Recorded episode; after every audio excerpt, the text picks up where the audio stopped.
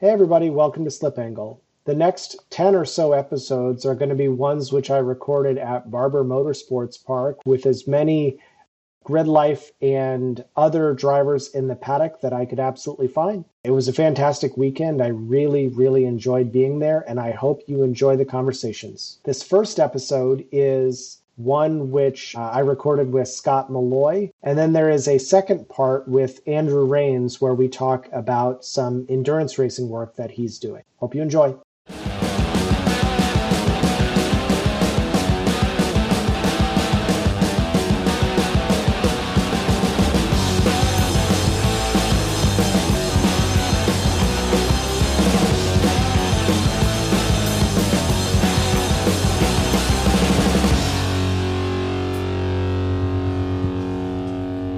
Welcome, everybody, to Barber Motorsports Park.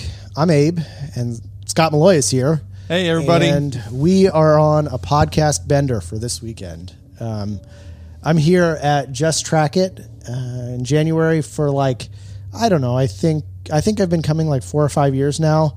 This event has, uh, I, in my opinion, kind of exploded because it seems like uh, the ASM guys started coming down first. Um, and that's where they got to know Zach and and a bunch of other people from this area. But it's it's like the perfect winter testing weekend for almost everybody because it it is right before uh, racing uh, within the Grid Life series starts to uh, like begins, and so people can come and test out new setups. Lots of people run brand new stuff, and uh, it's a really really fun weekend. And I love Barber. Scott, this is your first time here. It is. Uh, you drove in with with Ethan and I. We stopped and picked you up last night. Um, what's your impression having only seen from the window of the back seat of the car? This is the most beautiful track I've ever been to. Yeah, yeah, it, like, it, like by far. it's it is an absolutely crazy place. The motorcycle museum is amazing, and uh, the the facilities and the venue and like the track itself is just so much fun. I've never heard anyone say anything bad about this place ever. I, I can completely imagine like just driving in and like I, I'm a big fan of like the natural terrain type racetracks, like where it's like, hey, here's this ribbon of asphalt that's put in this really interesting place. Uh, got spoiled in California with a lot of that, you know, Laguna Seca, Thunder Hill, Sonoma, stuff like that. Um, but I definitely love the like East Coast with the trees and there's like a pond and there's yeah. a waterfall. Like those uh, are things that just don't happen in California. Last year at Lime Rock, um, the it's like in a valley in the mountains in Connecticut, and you just like you look around and you're like, well, the, just like us like Road America, it's just like, well, this is a beautiful place to be. There's a racetrack here, and that's great. Yeah. But if there wasn't a racetrack here, it'd still be great. Yeah. yeah. So I think uh, that's like one thing that's actually like having been on the West Coast for so long and then coming back east and uh, joining up with Grid Life, like the tracks that we've gone to, I'm like, you know, even NCM, right? Like it's a track on the side of the highway, but the facility is so cool and like because of the natural terrain of this area, you end up with these tracks that are just like these flowing ribbons of asphalt that like you can pretty much put it anywhere. Yeah. But you choose to put it in a place that is beautiful or yeah. that is attractive to your customer base. Where like California, like even Sonoma, it's a bucket list track for a lot of people. You know, there's a lot of pro racing that happens there. There's a ton of, his, of history at that track, and when you drive into Sonoma, you literally drive through the wetlands north of San Francisco, and then there's like a track on the side of a mountain. But yeah. it's like it's not like a be- a particularly beautiful or special place. It's just the history of the track oh, that sure. makes it so attractive. Sure. So we're, uh, if I didn't say already, we're in Andy Smedegard's trailer. It is chilly today. It um, is. I left my hat and gloves in the hotel room, and it's a little breezy, and it's like 34 degrees. Um, so we just wanted to get out of the wind. So you're going to hear people in the background coming in and out of a trailer because we're squatting and uh, I'm okay with that. Yeah, because I'm, this I'm okay is this is my this is my dirtbag weekend, right? I'm here uh, not to drive and not even really to ride along. I made a decision. I was just I left my helmet at home. I'm just here to record podcasts, and if I can do ten over the course of the weekend, I'm going to be really proud because at COTA last year, I think I recorded seven, and I was like mentally exhausted.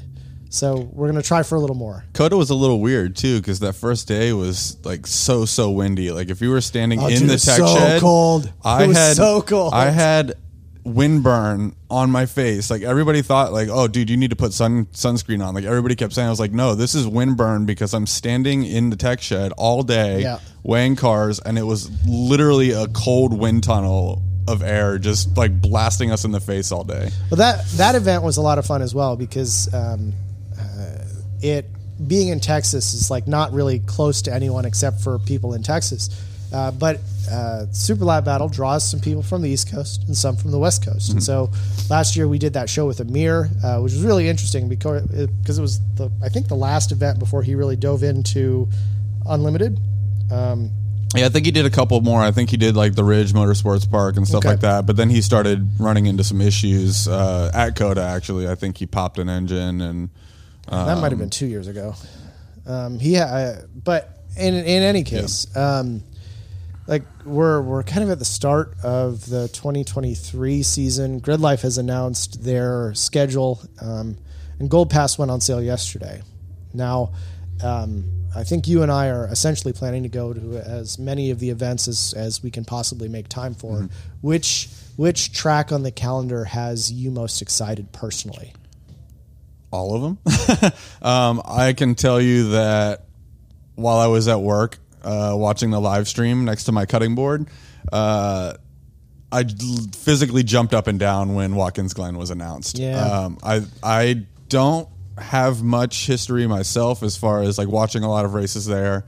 Um, but it's definitely a legendary place that you just like know about. Yeah. And that that is in a region of the country that I'm very excited to go to because I've never been to that area.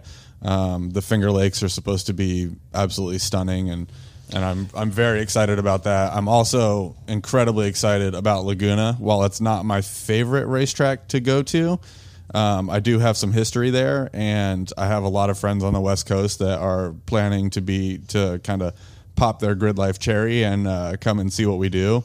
Um, I've talked to a bunch of my old 86 uh, drive challenge guys, and they're pretty stoked about it, and they've kind of been wondering more about grid life. So I've kind of been a little bit of a conduit between uh, what grid life does and uh, what my buddies out in California have done. So Right on. really excited to go see people out there.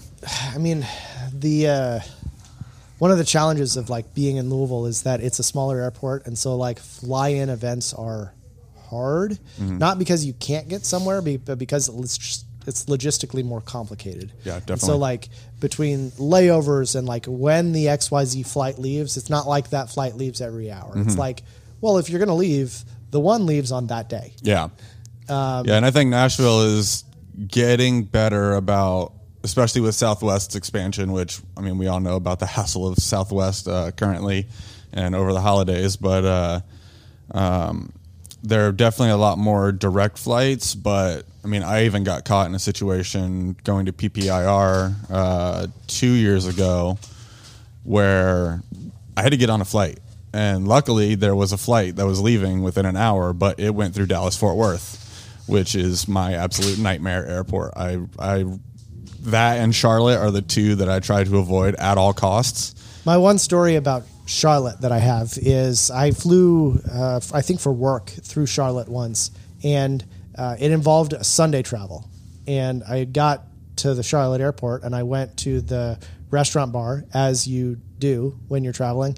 And the server told me, like, oh, we can't serve alcohol until XYZ time. And I, I was so mad uh, that a blue law could, you know, influence whether or not I could have a beer at a restaurant in an airport because I am of the opinion that um, there is no time zone in an airport. It just exists like like uh, what, what's the term for like uh, out there in the ocean where you're far enough where no one owns that area. Oh, um, That's that's what an airport yeah, is. Yeah, like international waters. yeah, like yeah, yeah. I don't I don't care what happens here. I just I just want a beer with my breakfast. Yeah. it's fine. Um, but uh, anyway, um, so we're here, and I think I've like lined up at least four or five uh, podcasts already. I'm going to do one with Luke McGrew. I'm going to do one with Matt Walbaum, Emma Adams, who does timing and scoring uh, with us at Grid Life, but also has like a, a pretty diverse um, motorsport background as well. And uh, I don't know, who else do you think I should uh, try and shoot for? Um, I'd love to get Matan's impressions of his new car. Corvette, um, Going from the Miata to a to a bigger Miata.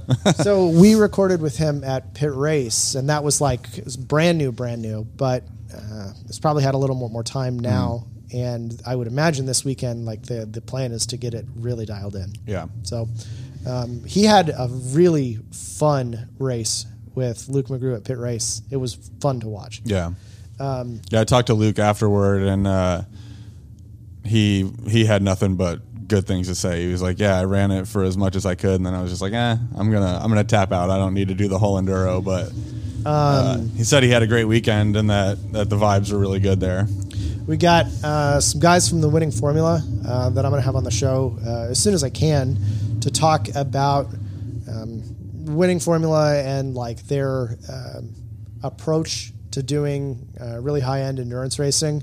There's a lot of deep thought and preparation that goes into preparing cars for uh, eight hour enduros. And I, um, I have some stories in my back pocket that I, I'm hoping we can get into, but like just really talk about the thoughtful approach to preparing cars for, for racing. Yeah, for sure. Especially and enduro stuff is uh, it's it's a it's really quite, really quite hard. a challenge. Yeah, and I would say uh, unlike some of the the shorter duration racings, uh, the race series like. Um, endurance racing uh, is it's not like built for Instagram, and yeah, it's definitely not pretty. and, and, so like uh, there are challenges, and it's really hard, I think, to communicate to a general audience just how exciting endurance racing is mm-hmm. and why it's exciting. But I know that the teams that run love it. Yeah. And so uh, maybe we can talk a little bit with them about how to bridge the or not how to bridge the gap, but like why endurance racing is so interesting, and um, and then also.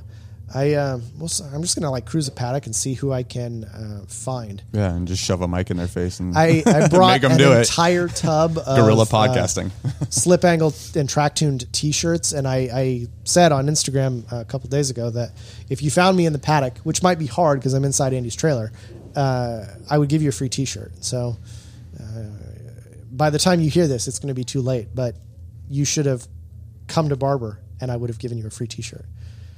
Um, so we're here. We've got maybe just a few minutes left in this primer show. Uh, it's it's quite early in the morning, and Scott is here uh, to help me get my energy up.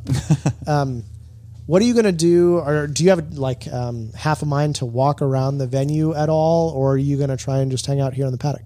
Uh, I'm happy to do either. I mean, I would I'd love to stop by the motorcycle museum for sure and just see it. I mean, it's I'm not a huge motorcycle guy as far as like my own life, but I love the art of it. Like I think they're very beautiful, and I think that the racing that happens on them is uh, like kind of mind boggling. Like you know you're you're dealing with not only like g forces and lean angles and stuff like that but then there's like gyroscopic effect which is like a whole another it's a crazy thing. Yeah it's it's uh, motorcycle racing it's not something that i understand but it's something that i definitely appreciate. Like seeing MotoGP like watching them break as hard as they can into you know into like the corkscrew or whatever and like like i've done that in a car. I can't imagine that on like a 400 pound race bike where you're like leaned over and your elbows are touching the rumble strips and yeah. Um, well, like the the drive down here was super easy. I thought so. Ethan yeah. and I left from Louisville at about five o'clock. Um, there's a time change between my house and your house, so we got to your place at like seven o oh five, mm-hmm. um, and then we were here at the track at the hotel, which the hotel is right across the street from the. Track. It could not be more convenient, and right across from Buc-ee's. Which and so uh, like wow, it's it's just like its own little ecosystem right here. Yeah, you sure. only need those three places. Yeah. Um, well, and I think that this is sort of a testament of like if you build it, they will come. Um, and I think that more and more tracks and cities that are nearby, uh, newer tracks that are being developed uh, should really use tracks like this as an example because like why else do you come to Leeds, Alabama? Like, there's no reason, really.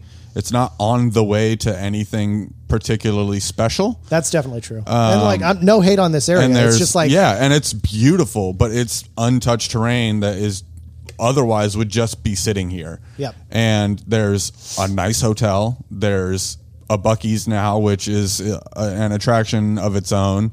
There's a ton of property around here for sale. Um, and I think that as tracks start to pop up more and more, this is a shining example of like what what can happen around a facility like sure. this. Like f- take Flat Rock for example. You know, they're they're pitching that as a track. For those of you who don't know, it's a new track that's uh, being built, uh, sort of halfway between Knoxville and Nashville. Um, and from what I understand, it's uh, being targeted as like an FIA serious serious racetrack, but they're also doing the AMP model and and and club model of uh, uh, you know build condos and have have kind of like this built-in infrastructure. Um, but I but where it is is actually not Knoxville and it's not Nashville either. It's it's kind of uh, middle of nowhere uh, town called Crossville um, that otherwise would just be like a stop on the way to somewhere else. fill up. Yeah somewhere else.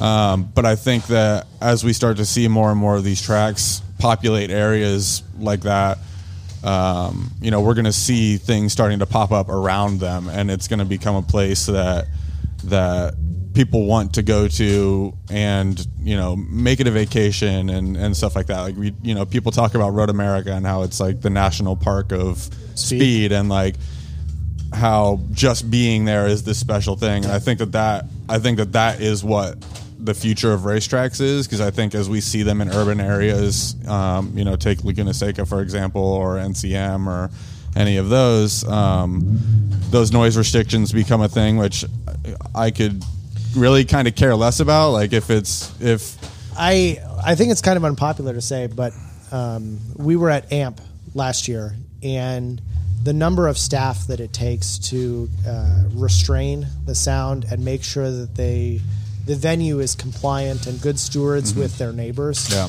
It's like for people who uh, complain about noise restrictions, it is really it's a colossal waste of staff time to try and police noise. Yeah, it was like I, I totally three, agree. three people's full time job to black flag cars that were over sound, and it's yeah. like, well, like let's just let's just turn it down. Yeah, I mean and, there was there was a track that was supposed to be built like 45 minutes outside of Nashville, and they had to move, even though it was like what was essentially farmland, and they did the noise studies and all that um, and that track had to go somewhere else because well cars are loud. And while i agree that like a loud race car sounds really cool like you also have to be a good steward of like the area that you're well, living like, in and understand if, if that you influence. want the venue to have staying power mm-hmm. right? It needs to be it needs to be part of its community. Yeah. And like you know quiet cars pretty cool. Yeah. Um, I, I, agree. I, I think it's it sucks that cars don't race at Lime Rock on Sunday, but I bet you electric cars could do some stuff. Yeah, and I think that that is you know an untapped market as well. That that you know Laguna Seca, there's actually like a Tesla Corsa event that is all Teslas on track. Why wouldn't you want that? Yeah, and and you know when when you're fighting your neighbors about you know noise or whatever, like I don't know, I'm not against a noise restriction. Like 90 decibels is like not quiet, you know? Like it's a lot of street cars can't pass that necessarily, but like it's a minor modification to your GT3 that you have enough money to modify. Yeah. Like I, I think people get frustrated out of principle, but like at the same time, um, they also get frustrated that the the the track can't continue to operate. Right? Like yeah. if the track is paying uh, tickets to the city or or they are stuck in legal battles because they can't comply with their sound requirements. Um, that makes your entry fees go up until the point where like they just can't operate anymore and they yeah. just close down. Exactly, so, and I and I think the more time that or the more racetracks that we have, the better for our sport. Um, but I do think that we also need to be good stewards and like if you know that there's a sound restriction, maybe just don't go there and with that with your car that's not prepared. Like they I all think- tell you what what the decibel reading is at what distance at what angle. So This- I don't this know, is just do your this is- due diligence. I'm and- calling out Jeremy Swenson right here. so uh, Swenson famously was like, "I'm not going to NCM with the GLTC car because, well, it's a race car. and Race cars don't need mufflers." Blah blah blah. blah. He sounded like uh, you know Old Man River here, and then like he just put mufflers on and he showed up and he raced. Yeah. he raced really well too. Yeah. So like, I think it's I don't want to say like it's a sign of the times, but like we just uh, as a as a community, we just like need to, you know, we can compromise a little. It's Yeah. all right. It's like, do you like going to the racetrack? Well, then you just have to comply. Yeah. You know. Um, all right. Well, uh, I just got a message from Andrew Rains from from Apex Pro and everything else. He's on the second floor of the tower, so I think I might actually pack up the gear and go over there for a little while and do a show with Andrew because he's uh, he's charming on the microphone in ways that I could never be. Yeah, he is. Plus, he's handsome as hell. Ah, Damn it. All right. Thanks a lot for listening, and I hope you enjoy one of many, many Barber Motorsports tra- uh, podcasts. So, talk to you soon. Welcome, everybody, to Slip Angle Show. I'm here with Andrew Rains, who is like uh, one of those guys who's always a barber. And uh, it's, I guess, Sunday morning, but we've only got a few minutes. So I'm going to package uh, Andrew's interview, uh, hopefully, right with the introduction to Barber. Um, but you've just done a GLTC fun race, and I think you had a, a pretty good race. Who did you race with? Lap one, I tried to hang with Emil Tab. Didn't work very well. We uh, we went side by side through the turn two complex, and uh, came out side by side into five. I kind of let him take the lead going into seven because you can't really follow. You can't really go side by side through there and go fast. And then all the Miatas and S2000s ahead of me just slowly checked out. And so I ended up defending from two Corvettes, Matan and Luke. Yeah, I think Matan was uh, he was a little spicy after that race. He uh, I think he wanted to get past you and he wasn't able to. Yeah, we messaged on Facebook about it, and he was like, "Man, I was so frustrated in the moment." I was like, "I'm I'm good at making the car wide. That's kind of my thing. I want to go faster, but you know, the diff in that car is the stock rear end, the stock diff. So it was like spinning every time out of five. It's like, So what what diff is conventionally in that car? conventionally, it's a Ford 88 independent rear suspension, the whole assembly, basically the whole rear end of a Ford Explorer or Mustang. Okay, and uh, it wasn't in the car for this race because We're building a new car for primarily for WRL that Okay. hopefully we'll do some GLTC and what class in WRL? GP1. Okay, not the top class, but the second class down. It's very close to GLTC. It's like a little bit faster. It's like mm-hmm. it's 12, 12 to one power to weight okay, is what our what we end up being at with modifiers and everything. So it's like add hundred pounds and you're in GLTC, but the rules are slightly different. So Yeah, right. you can do a lot of different things. And the big difference between a WRL car and a GLTC car and why they're a little harder to make equivalent is because like every single decision you make for a WRL car is to make it last nine hours, right, not to make it go as fast as possible for 20 right. minutes. So things like brake kits and fuel cells and all of those things, it's just Yep. they're just different. the whole fueling apparatus, the the the shocks are a little less like you want shocks that don't overheat the fluid and end up you're not looking for absolute performance. It's it's just like a lot of different things. So if you're two seconds slower than GLTC pace and you have a little more horsepower, it's also easier to race Sure. as well. So it's it's just a different philosophy, but they end up being very close. Um, like it, if we were racing at a track with a longer straight, like if we went to VIR, I would probably be faster than GLTC cars because we have a little more power. But on a twisty track, it's just not as. You run an E46 in WRL because the fuel cell, the fuel tank, the factory fuel tank is so big, and the way they do the fuel rules, running like an S2000 or something with a small tank is just less advantageous for fuel mileage and stint length. Got it. So the E46 is slower because the motor hangs out over the freaking front axle. Right. so the weight distribution sucks compared to like an S2000 is a great example because the motor's like in the driver's feet. Right. Um, so your center of gravity is very tall in an E46 and the weight distribution is very far forward. So they're not ideal from a pure sports car perspective, but they're great for the WRL rule set. Oh, sure. So uh, I think people are used to seeing the you in you know their Instagram and Facebook feeds always talking about Apex Pro. I've noticed in the last several months that you've not been uh, as active on on Apex Pro as uh, maybe previous. What else have you been working on? Yeah, we um, our business does a lot outside of just Apex Pro. Um, actually, I'm about to get on a plane to go to Las Vegas for a trade show to uh, do some work for our carbon fiber company. We make carbon fiber accessories primarily for firearms, but for other applications as well. So that's one aspect of what we do. Um, we also have another business that basically designs products like the Apex Pro for other people. Okay. So we design circuit boards, the enclosure for circuit boards, the connection protocol from a circuit board to a phone or to the internet. So very commonly, we're like basically putting a cell phone chip in a device to go out in the field somewhere and send data back Oh, know, sure. to the internet. Do a lot of GPS related work. That's a lot of Bluetooth related stuff. So anything that connects to Bluetooth. So we design a variety of different products. Right now, we do like a couple of marine products. We're working on a, um, a yacht IoT system, um, some software stuff on that as well, and uh, working on a contract for the army. That's kind of interesting. And then we've also we also do some uh, robotics related work.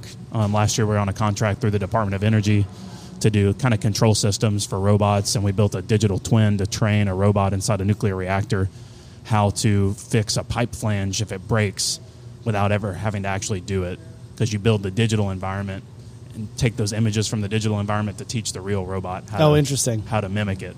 So you can cause a failure in the digital environment that you hope never happens in the nuclear reactor. You put the robot in place when you build the reactor and then when that happens you can teach the robot how to how to do any anything On the you can of the do in- twin. exactly. Um, it's called digital twinning. Um, and it's fairly complicated, but it, it speaks to you met Austin yesterday. That's Austin's real skill set and proficiency is Sure. is control systems, mechatronics, um, hardware, software, kind of combo engineering. Mm-hmm. So we do we work with clients on projects from like a fifty thousand dollar scope to a three hundred thousand dollar scope right now. So our bread and butter is like a two hundred thousand dollar project that takes about six months to Okay. get to a prototype stage, and then we support that into mass production. Gotcha. We've got about four or five of those. So that's what I've been working on. I've been interfacing with those clients and kind of having to let Apex Pro more or less run itself. But we've gotten to the point where people more or less know how to use the product. They know how to get resources for it. I send some emails and it, it kind of sustains. But um, Is there anything new that you can talk about on the, the motorsport or, or track side, like with Apex Pro or any other venture you're in?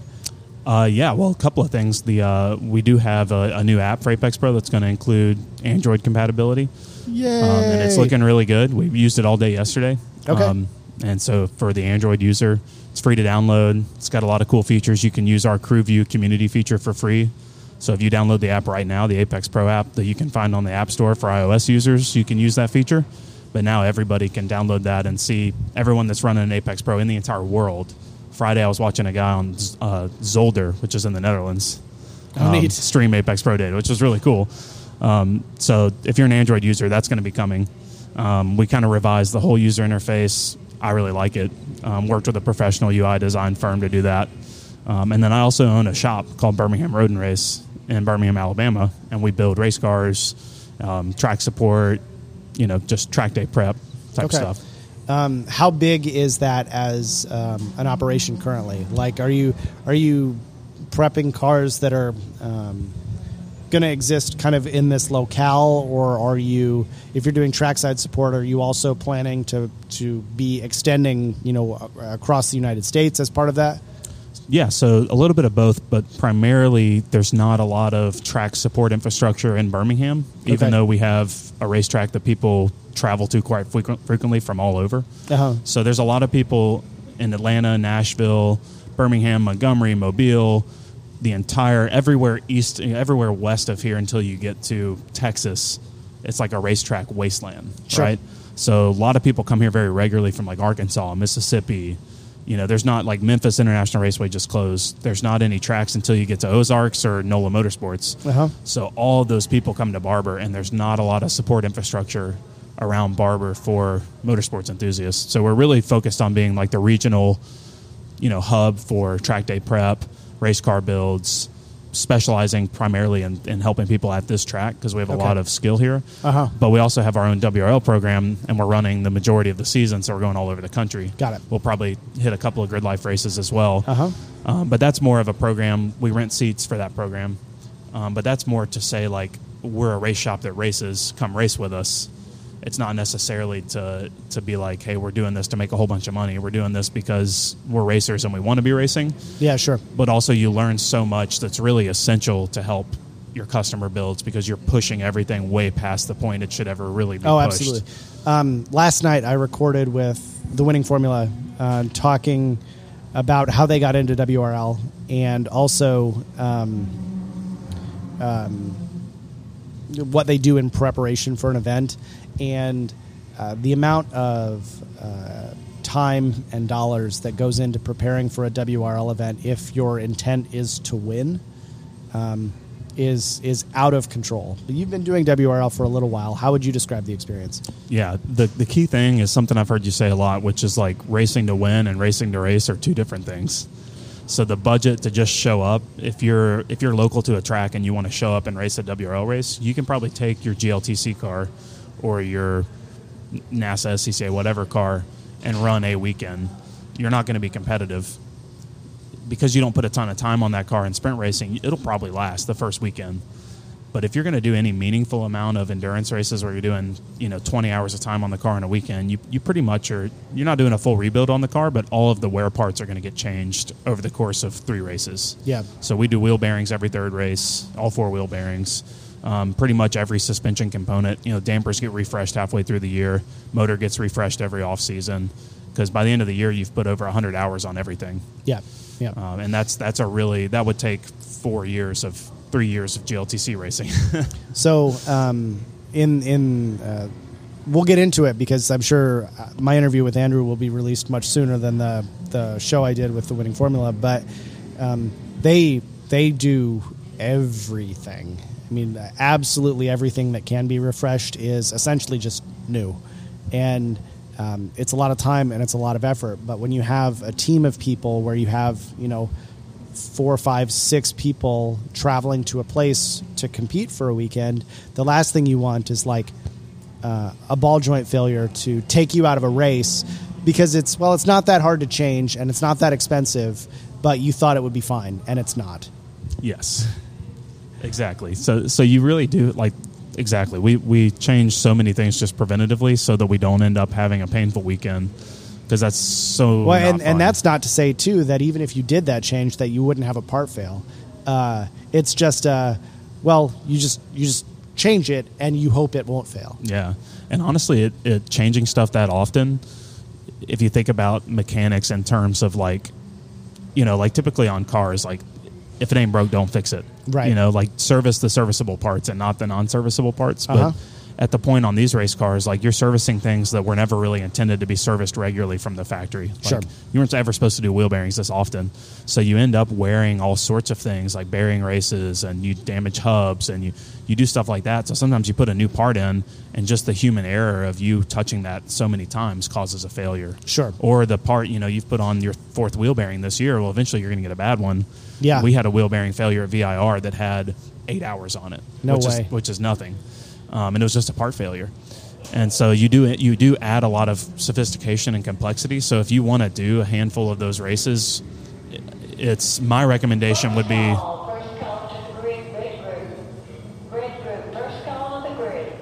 all right, get out there, Red Group. Um, my recommendation would be pay more money to have a highly professional individual do it because restricting it, and it depends on your proficiency. Maybe you're a professional mechanic or have a ton of experience, but if you're dependent on your own labor to get a car prepped to do multiple WRL races, you're going to probably end up causing more problems than you prevented by changing all this stuff. You know Yeah. what I mean? It's just, it's a lot of hands on the car. It's Um, uh, WRL sounds like such a unique challenge, and uh, Aaron and I have been talking. He's got me like hooked on the strategy part Oh, it's great. of Yeah. uh, racing, and so I'm going to try very, very hard to join his team at Mid Ohio this year, and just be the guy that's learning how to run the spreadsheets. Oh, yeah. Nice. And, like because that's that's where my head and heart are at and so like also in this kind of racing i think that's where the fun is yeah. to to be able to like know and understand what your team is doing and have a really good idea of what other teams are doing and try and you know do the calculations and predictions to win to win the way uh, the race on strategy and not necessarily exclusively on straight pace Yeah. And WRL has a lot of parallels with GLTC and how they administer penalties and driver conduct. So for folks that are racing in grid life, it's pretty easy to trans translate over into WRL because you're expected to drive the same way. Sure. You know, contact is absolutely not allowed. Every contact incident's reviewed and penalties are issued. A lot of drivers get kicked out on a weekend or they get put on probation or they, they have very severe consequences and they administer them mid race with video evidence. Really? So you have to be very and, and sometimes sometimes it hurts you because you're you're accidentally part of something that you shouldn't you know, Sure. you're somewhere that was just bad timing and you can get penalized, but it just really reinforces not to put the car in a compromising position. Sure, yeah, yeah. Because you've got to make it nine hours. But then it all like it's gotten so competitive, it comes down to the last hour, and now you got to go race, and it turns into a GLTC race for the last thirty minutes. Yeah. So it's it's a really cool it's a really cool format and series, and I I appreciate that WRL and GLTC. Those are the two areas I've raced the most, and I feel like they have a lot of similar expectations for how people drive and treat each other on the racetrack. So, how many uh, cars does Birmingham Road and Race um, have in preparation or, or plan to run in, in the next coming season? We're going to have one full time WRL E46 and GP1. For the race at Barber, since it's our home race, we're going to run two cars because we have two E46 race cars that Okay. are prepped for WRL. Um, and then we'll probably help a couple of customers get their cars up to snuff. You also have an E36. What's uh, I do what- not. I sold the E36. Oh, but it, but it's here. it's here. Yeah, Okay. the guys that I co-owned it with are racing it this weekend. oh, okay. Yeah. gotcha. It's gotcha. a good old car. Yeah, Yeah, it's not around. competitive in in, uh, in the GLTC realm, but Eh. yeah, needs a better rear end in it. so what uh, what are you planning to do for 2023, like as a driver? Primarily I'm going to race uh, NOLA f- with WRL and Barber with WRL. And then depending on our driver lineup for the rest of the year, I'll either coach or drive at probably five or six WRL races. Um, we're hoping to go to Carolina Motorsports Park and run one of our WRL cars in GLTC trim. Cool. So we'll see. It kind of just depends on the the other business elements too. You know, depending on how busy our project work gets, how many people we hire, um, how much Yeah. time I can get away to, to do stuff like that. Yeah, because you uh, you like me are a recent uh, dad. It, Um, Yes. it makes it makes event travel a little more complicated. Exactly. Um, the last thing I wanted to ask you about before I let you go is you mentioned the Android app. Is there a release date uh, target for for that, or are people like? Do you, can you offer a maybe third quarter or or something like that? It's uh, it's going to be sooner than that. I mean, it's as of this weekend. I'm very confident in its functionality, so it's going to get cleaned up in the next month. And the goal is to have it out by the time everybody's back on the track. You know, the whole country's back on the racetrack. Sure. So it'll be probably a late February debut. Um, we'll start promoting it. Um, if you're on an iOS on our iOS app, you can transition to the new app. We're going to leave the old app on the store for quite a while, so you can continue to use it. It just won't get any updates. Sure. And I think I think everyone who's used to that app will really like the interface in the new app and start. when is that one available? They'll both be available at the same time. Fe- February. Yeah, we Uh, use a we use a cross-platform tool now, so they're both developed in the same code base. Okay, So you'll push. You can push releases separately, but we probably will do them in parallel. in parallel. How? Uh, what's the current inventory like on Gen two units? If people are interested, can uh, are they in stock? We are so in the winter we always carry as little inventory as possible Makes sense. because it's a slower time of year. Um, but we do have some in stock. Gotcha. So yeah, yeah. If you're interested in getting some Apex Pro hardware, we'll be tooling up. You know, we try to get orders in before Chinese New Year for the the overseas suppliers that we use. Uh-huh. Because if somebody that makes electronics tells you they're not made in China, they're lying. Because all circuit boards originate from China. Yeah, fair enough. so you have to get you have to get circuit boards, not completely built circuit boards, but like raw circuit boards that have like solder pads on them from Taiwan, China, Singapore, the only place in the world that makes them because the process is not great for the environment. It wouldn't even be a couldn't even do it here. Right. Um, right. which is a crazy dichotomy to think about in the world we live in. But uh, so that's kind of the workflow. Usually about March, we're carrying Tooling a lot more up, inventory. Well, uh, I really appreciate having you on the show. I know that you got to jump on a plane, but uh, I look forward to seeing you uh, hopefully at Carolina. Yeah, I'm. Look, it's a great little track. I hope to be there. Thanks. Slip Angle was created by Austin Cabot and Adam Jabay, co-hosted by Derek Yarbrough and production by Abram Schmucker, who mixes all of our terrible audio. If you like the show, please rate us and review us on iTunes and come and find us in the pits at grid life to say hello.